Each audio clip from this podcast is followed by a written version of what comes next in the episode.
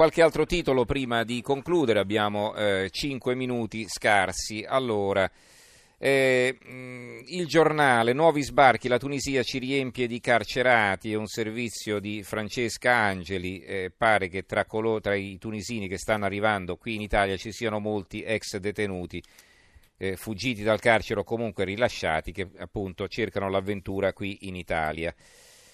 Eh, su un caso che insomma aveva fatto molto scalpore, ricorderete quel, ehm, quella ehm, stazione balneare vicino Venezia dove venivano esibiti eh, simboli fascisti, adesso poi tra l'altro con la legge Fiano, ecco, stravaganza, non apologia, assolto il bagnino fascista, il caso dell'estate a Chioggia questo lo ritroviamo sia sul giornale sia su altri quotidiani, per esempio sul Gazzettino di Venezia, spiaggia fascista non è apologia, Chioggia chiesta l'archiviazione per Scarpa e libertà di pensiero.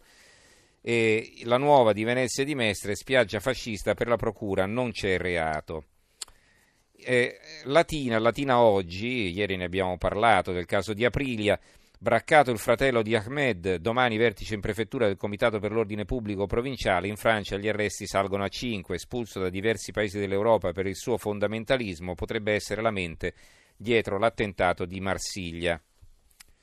I giornali siciliani si occupano delle elezioni locali imminenti, ne parleremo anche noi poi in maniera più approfondita nei prossimi giorni, anche perché, come sollecitava l'ascoltatore, quando parlate di programmi, beh, questa è un'occasione per vedere programmi a confronto. E allora abbiamo il giornale di Sicilia, eh, si rompe il ticket Musumeci Alfano, il PD scarica Orlando, il sindaco di Palermo non riesce a completare la lista, emergenza in Casa Dem ma in resa dei conti, l'antimafia setaccerà le liste a caccia di impresentabili.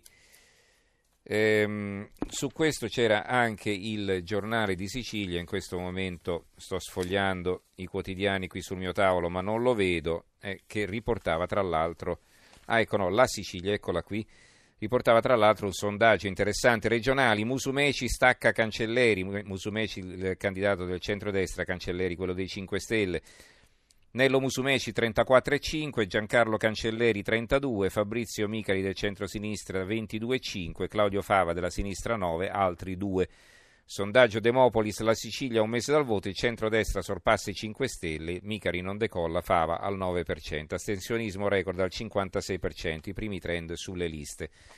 Una notizia sempre dalla Sicilia, schiava di un uomo convertito all'Islam riesce a scappare, lo fa arrestare dalla Digos, questo è successo a Catania.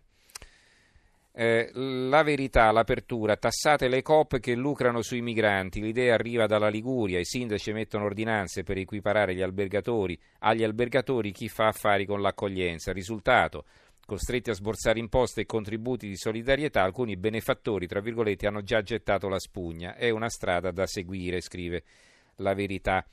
Sotto un altro titolo, gli sbancati da Renzi trattati da delinquenti, pullman dei risparmiatori traditi dal governo, fermati e perquisiti alle porte di Roma, maxi controlli e scorte della Digos come per gli Ultras.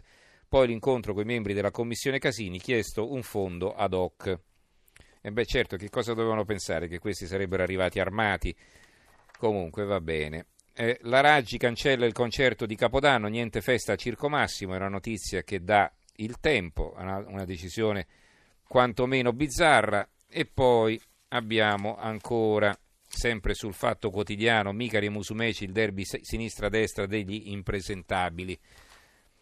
Importiamo malaria all'apertura di Libero, clamorosa conferma, infettati in Italia quattro braccianti africani, la malattia arriva coi barconi e, o gli immigrati di ritorno dai loro paesi. Poi ieri in realtà abbiamo spiegato meglio che in questo caso è malaria autoctona, il che è ancora più grave.